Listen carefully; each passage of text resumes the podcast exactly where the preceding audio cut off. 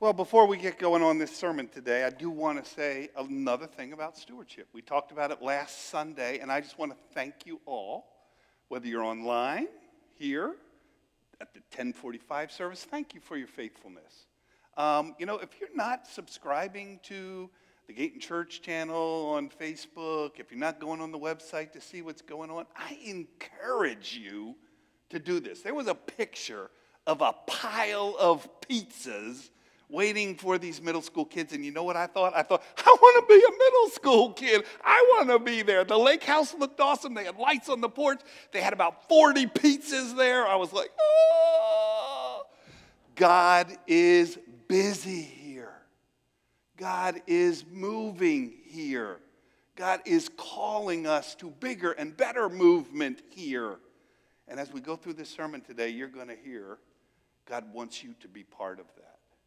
Um, and so I thank you for your faithfulness and encourage more. I encourage, whether you drop it in a box out here, go on, I'm going to get it wrong, Clint, Gayton.church slash give. Wow! So, so thank you for that. Uh, I'm just going to ask God real quick to step in here, push me to the side, and speak. So let's pray for two seconds. Father, we just, uh, we beg.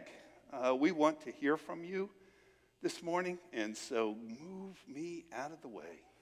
Speak. Speak that we might hear from you this morning. That in that hearing, we would be changed. Changed to look and act and live more like your son, changed in ways that change the world for you. Father, that's our heart cry this morning, our prayer, and we pray it in the powerful name of your son, Jesus. Amen. I want to start out as we get into the sermon this morning apologizing for my low energy last week. I really am sorry. My bestie, Diana, said, Ooh, it was a slow start. Took you a little while. And I have to say, boy, three days of rain on two back surgeries in the last year. I looked at the video and I looked like a crippled old man. Um, but I feel a lot better with the sun out this morning, so I think we'll do better today. Is that all right? so last week I conferred on you the Holy Order of Biblical Historian. You guys know all about Chaldeans and Philippians and, uh, you know, uh, uh, what did we talk about? Babylonians, Assyrians, Persians. I think we talked about all of that last week. So you guys got it now. You're historians.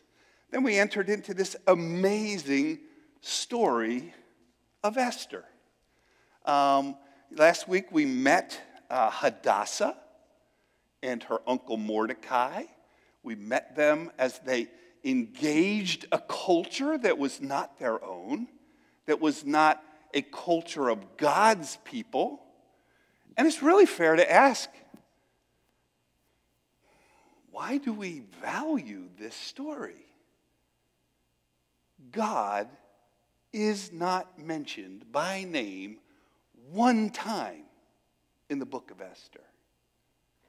But I submit to you, and as we go through this again today, never more in any book of the Bible do you see the hand of God, the providence of God, the movement of God, the faithfulness of God than you do in the book of Esther. He's everywhere, He's all over it, He's all over them. And last week we talked about for such a time as this. We talked about the whole story. We talked about all this amazing movement of God preparing, placing, you know, raising up Esther so that she would be in a place that, you know, she could be a useful tool to the holy sovereign God of the universe. And today we're going to talk about what's going on inside of her. What's going on inside of Mordecai? What's going on inside of these people who God is using so powerfully? So this morning we're going to talk about not for such a time is this. We're going to talk about if I perish, I perish. as Mordecai came to Esther in the story that we walked through last week, he says, God put you here for this. Not something she really wants to be part of, not something she's looking for. She wants to, you know, hide under the uh, umbrella there. And then God moves in her heart. And she comes back in those powerful, powerful words If I perish, I perish. And we noted immediately what does she ask for? Prayer. Mordecai, get them all. Get them all on their knees. Get them all in front of the throne. Get them all asking God to move through this. So, as we go into this this morning, you know what I want to start with is just as we engage this story, what does God have in it for us? I mean, what is the value of it? Well, the value of it is that all of God's word is profitable. Profitable for education, reproof, spiritual growth. That's what Timothy says. That's what Paul is saying in 2 Timothy that all of this Bible, Esther included, is profitable to us. It teaches us about God's faithfulness, it teaches us about trusting in our salvation. It teaches us about stepping out in motivation, motivated by the faithfulness of God, so that we could end up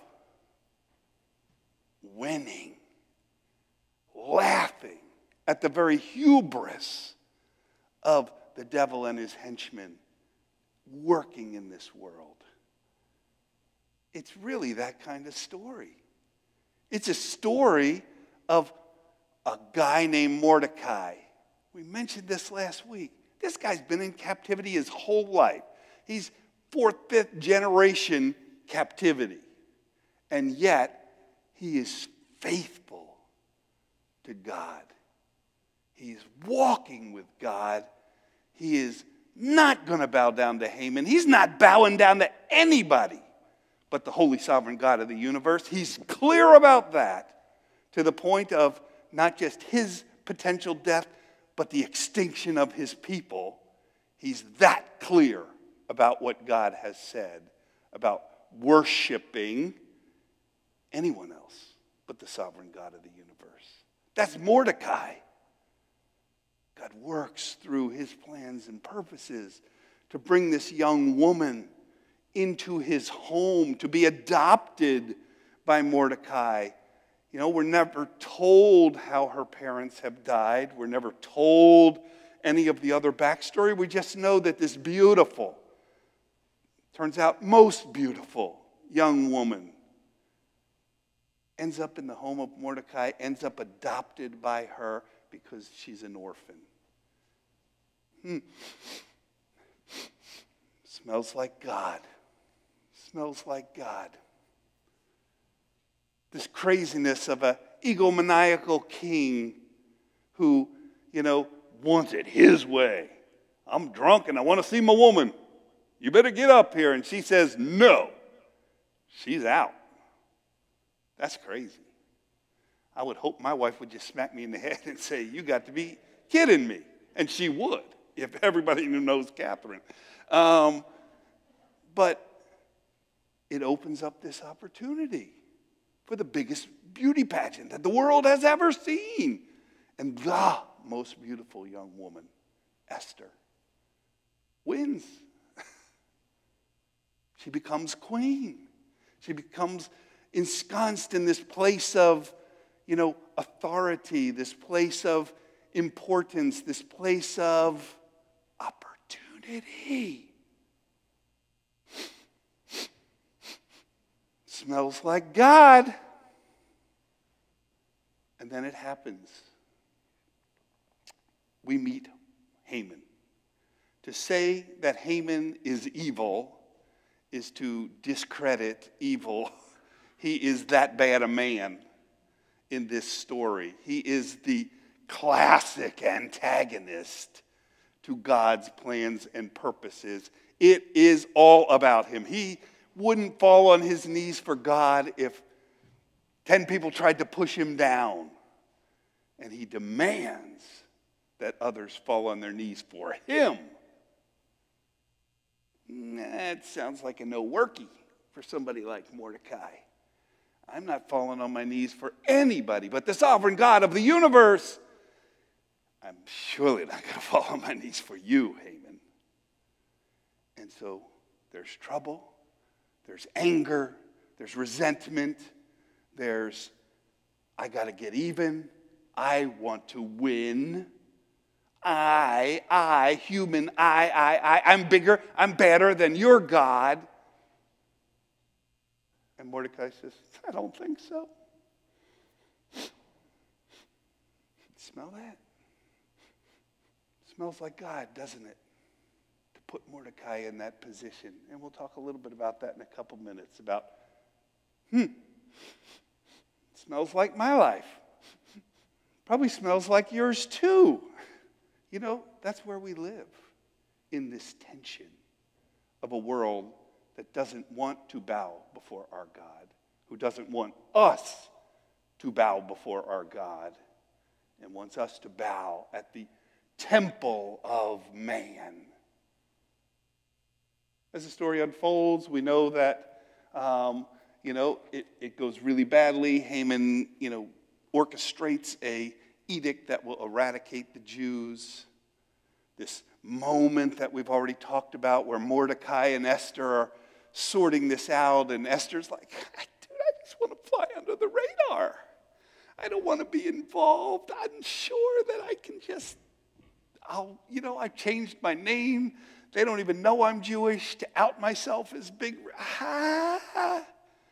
And Mordecai says, How do you not know that God has orchestrated all of this for such a time as this?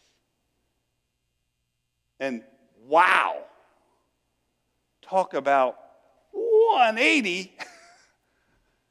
she comes back with, okay, I'll trust.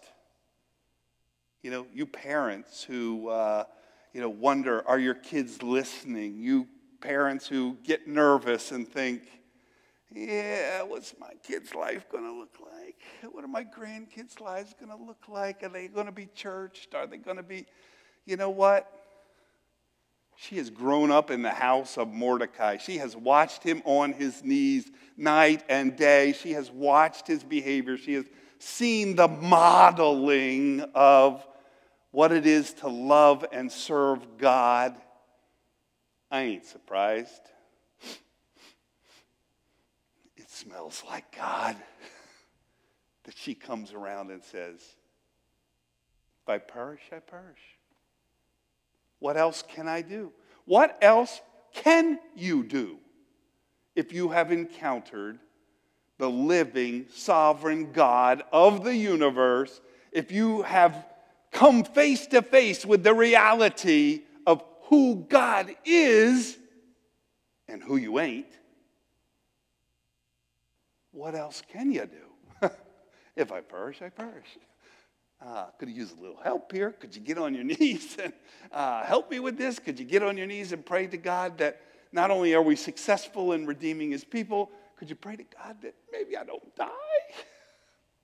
That would be wonderful. But it doesn't change whether she's willing. It doesn't change her willingness to step in and move in the flow of God's plans and purposes. Look, God is pretty serious about this stuff. You know, we read very early in the Bible as God provides the Ten Commandments you shall have no other gods before me. No 401k gods, no job gods, no car gods, no family gods, no local gods, no other gods. God's pretty serious about this. I mean, he says in the Ten Commandments, no other gods. We don't worship humans. We don't worship false gods. We don't worship things that aren't perfect. My friend Doug and I have been going back and forth this week on, you know, this whole sense of wonder when you contemplate, hmm, if God is the most beautiful thing, the most sovereign thing, the omniscient one, the all loving one. I mean, God is love. We can't even. He's just. He's merciful. He's graceful. He's all of these things rolled into one package. What else can God do but celebrate that? His perfection. And so, what's his call to us? Enter into that celebration. We cannot do anything but celebrate that. You come face to face with the reality of who God is. If I perish, I perish. I mean, it's just the reality. And in this situation, you know, we read in Deuteronomy, God is calling not just no other gods, but I need you guys to be a face to the nations. I need you guys to, to ignore what's over here. Gosh, you know, I really, really. So we walked into Costco the other day.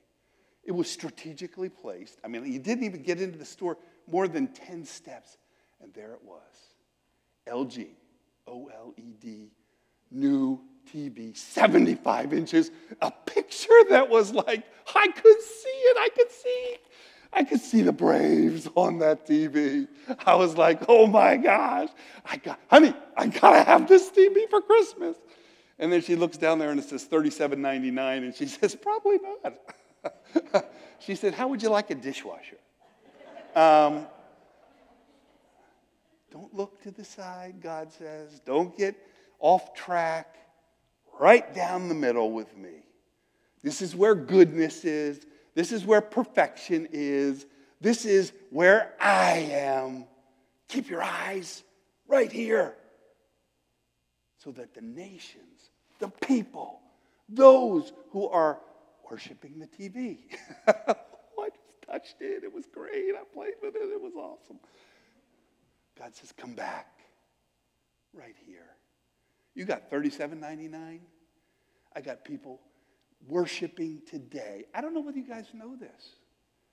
More people will worship today the holy, sovereign God of the universe at risk of jail, disappearance, family retribution, imprisonment death. More people in the world will worship the holy sovereign God of the universe today, facing all of that, than what we're experiencing in here. Relaxed, comfy chairs. Look at Doug, he's like totally relaxed. Um, because that's what happens when you keep your eyes on God. If I perish, I perish, right? So, what happens as the story unfolds is Haman casts the lot, a pur in Persian.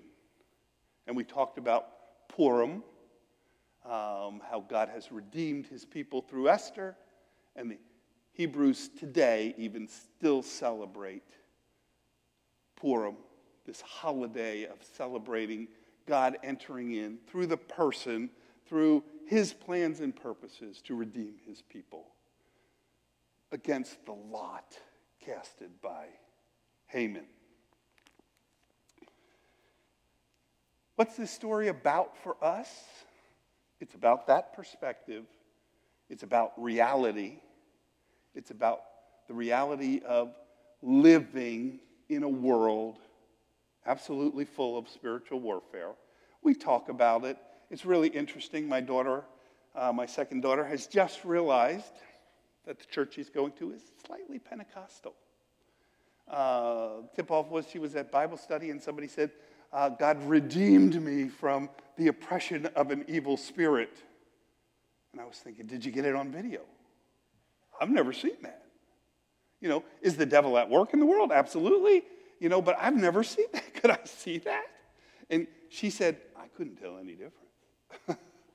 um, so she's figuring out her church is Pentecostal, which I'm, you know, that, that's cool. They're great services, lots of fun.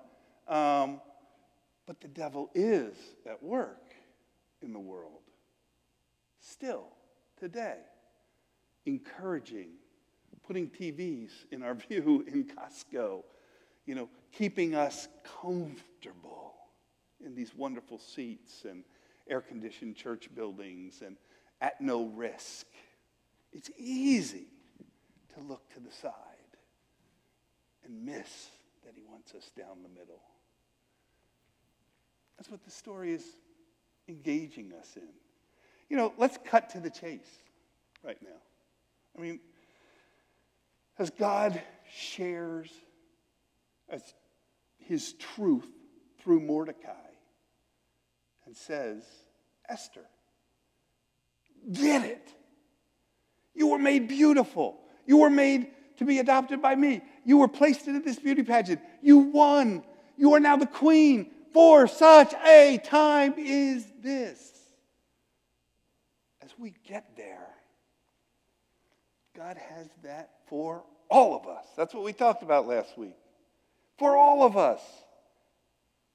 I said, there's this wild little boy who grows up in Philadelphia and you know works hard on his testimony. I didn't come to Jesus till I was 20. It was radical, and uh, we'll ask me about it. We'll talk about it, but uh, just to keep it short, uh, worked really hard on my testimony. Met the sovereign God of the universe through the person and power of Jesus Christ, radically changed. Five church plants later, and I, you know, here I am standing at Gayton I'm preaching to you to, to challenge you to see where has God placed you in your job, in your neighborhood, in your family, with the friends that you do, in your recreation, whether it's tennis or golf or whatever. You have a story to tell. You have the story to tell. And He's placed you there. And right now, I'm going to say, I don't know where you are in your walk, but what I'm about to say next, if you're at home watching, put your cell phone down for five minutes. Just give me five minutes at home because I know what I do when I'm watching online. It's on the big screen and I'm you know, on my phone. Put it down. Everybody put it down. I don't care whether you have no idea what I'm talking about, have never entered into a relationship with Jesus, been a Christian for a day, two weeks, two years, 40 years, don't even remember a time that you weren't a Christian. Eyes. Here's the truth the truth is if this is real, if this is true, you know, my kids, when they were growing up, always say, How do you know the Bible's true? How do you know Jesus is true? And you know what I would say to them? If the Bible's true, Jesus is real. If Jesus is real, the Bible is true. We know that Jesus was real. There's so much extra biblical evidence. The stories are told not by believers, in fact, they're told more throughout history by people who aren't believers. Praise God. I smell them all over that. Jesus was real. The stories are recounted, not by Karl, not by people madly in love with him, but by people who want to see him despised. The Bible is true. And if this is true, if this is the story of the God of the universe, don't care where you're at in the journey. he wants you to slowly fix your eyes on Him and begin to step forward. we were at a friend's house the other night and talking about, I said, you know, how do you talk about if I perish, I perish? We were talking about a Wednesday night prayer. Is God calling me to perish? To risk that? To go to Peru and, you know, minister to people who don't have any sense of who that God is? Is that what God's calling us all to? Well, you know what He's calling you to? And this is why, put the phones down, listen. He is calling all. All. You know when the Bible says all, whether it's in Hebrew or Greek, you know when you translate it, you know what it says? All. All people.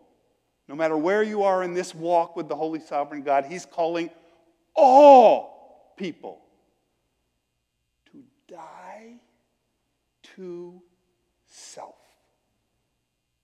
Jesus tells us die to self, pick up your cross, and follow me. Now, that may look completely different for every single person in here. If you're far away from God, it may mean taking a step today towards God. Doing some research, asking some questions, following up with people saying, How, what? What, what do we do? How, bleh, I don't know. Follow up. If you're at that stage where you feel like, oh, this is real, but man, if I do this, I got to change my life. And, you know, don't worry about it. He's God. You enter into a relationship with Him, He just does it. You are just changed. It's not anything you even have to worry about. If you're here today and you've been a Christian one day, two weeks, two years, 40 years, don't even remember a time you weren't, He's calling you to die to self anew every day and take another step. You know, is God calling you to go die in India for people that you don't know, or maybe not today, but He's calling you into those plans and purposes. He's calling you into the plans and purposes He has specifically for you.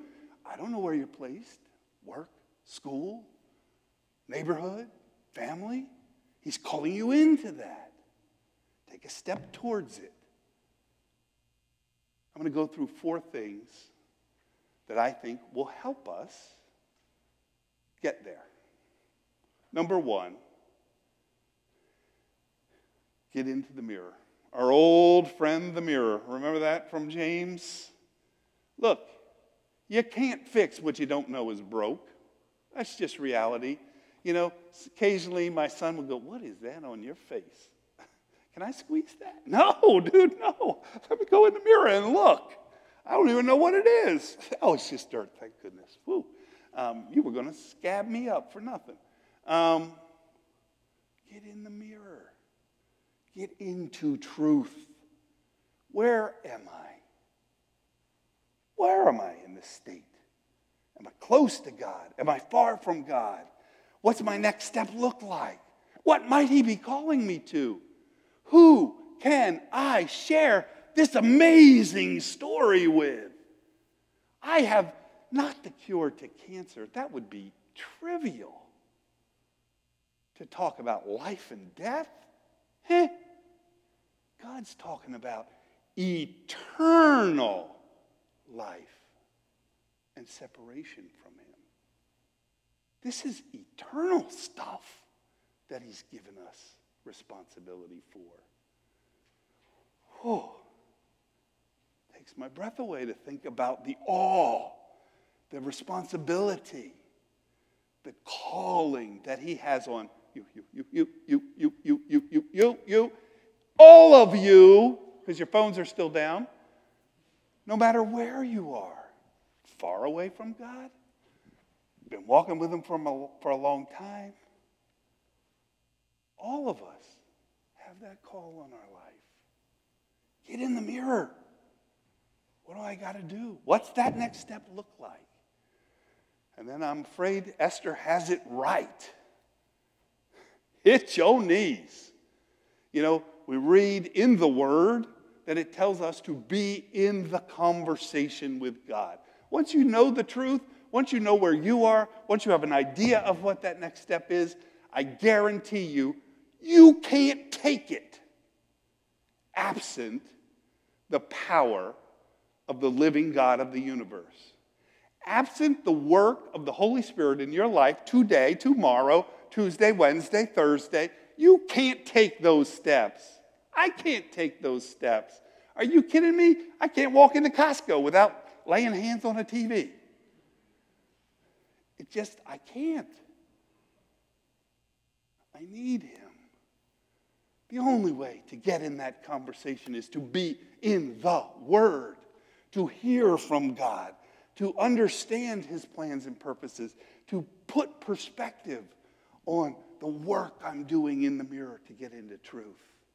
The only way to hear from God is to both be in the Word and on my knees. Look, I'm not kidding you. God knows your every thought.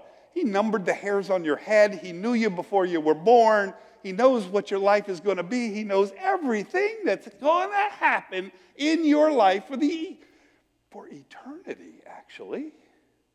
And yet he still says, "Hmm, come to me with your heart's desires, your worries, your fears, your celebrations.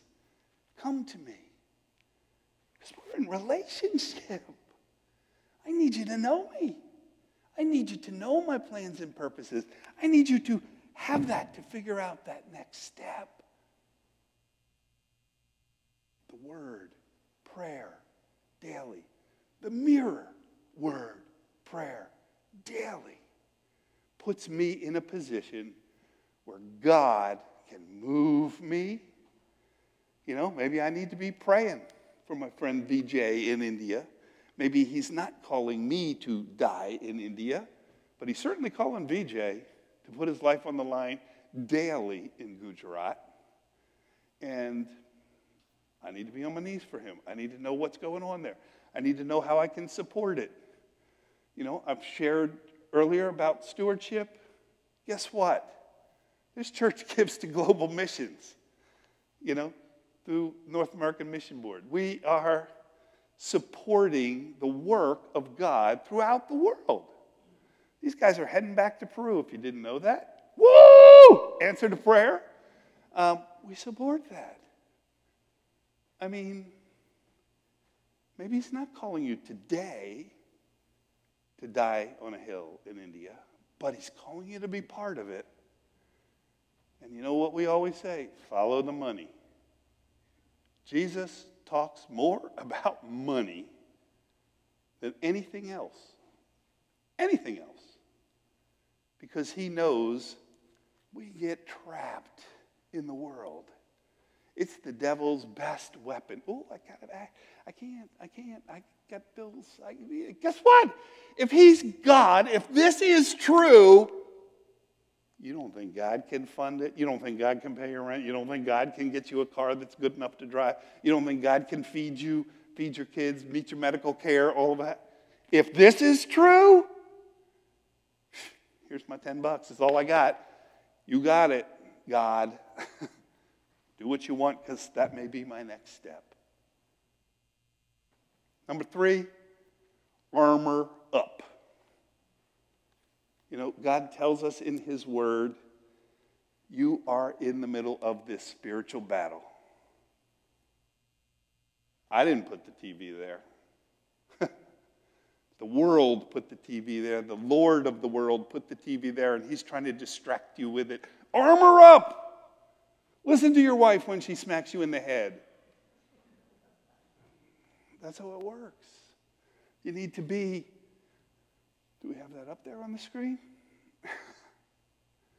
um, put on the breastplate, carry the sword, move forward, armored, ready ready for what the world throws at you because you've been in the mirror.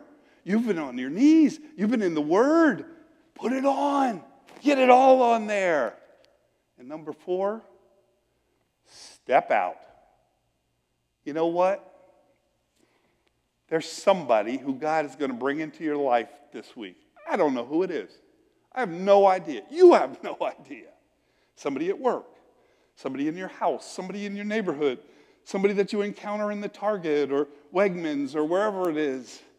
God is going to bring somebody into your life this week. When you're walking through the world armored up,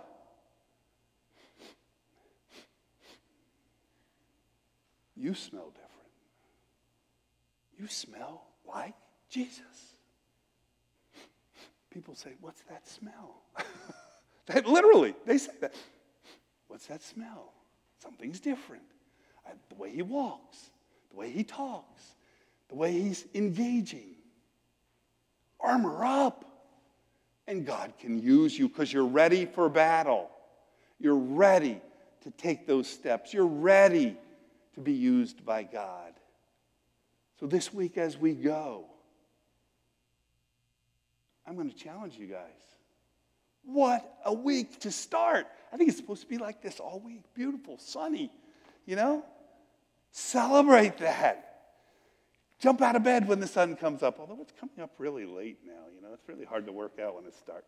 Um, but get up in the morning. Get in that mirror. Say, okay, God, what are we working on today? What do you have for me? Where am I at? Was I in the Word yesterday? Did I pray yesterday? Have I prayed with my wife in the last week? Have I prayed with my kids? Have I shared the gospel with anybody? Have I you know, given to some powerful work that you're doing? Have I done something to reach the 120,000 people within three miles of this church in the last week? Hmm. What you got for me to God? What do you got for me today?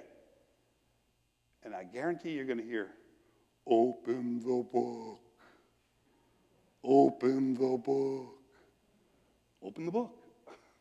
Don't care where, don't care how. I'm going to invite you into this. I'm going to ask Clint to put it on the website. A bunch of us have been meeting on Sunday afternoons. We're reading the Bible through in 90 days. it's awesome. It's about the sixth time I've done it. Um, we didn't make it in 90 days, but we got close. So tomorrow we start the New Testament over the next three weeks. Join us. Just join us. We'll put the reading plan on the website. Can we do that, Clint? He says yes. We'll put that reading plan up there. Join us. Then you don't even have to think about what to read. Tomorrow you're going to get up and you're going to read hmm, Matthew. Oh, good stuff. Good stuff. Open the book. Get on your knees.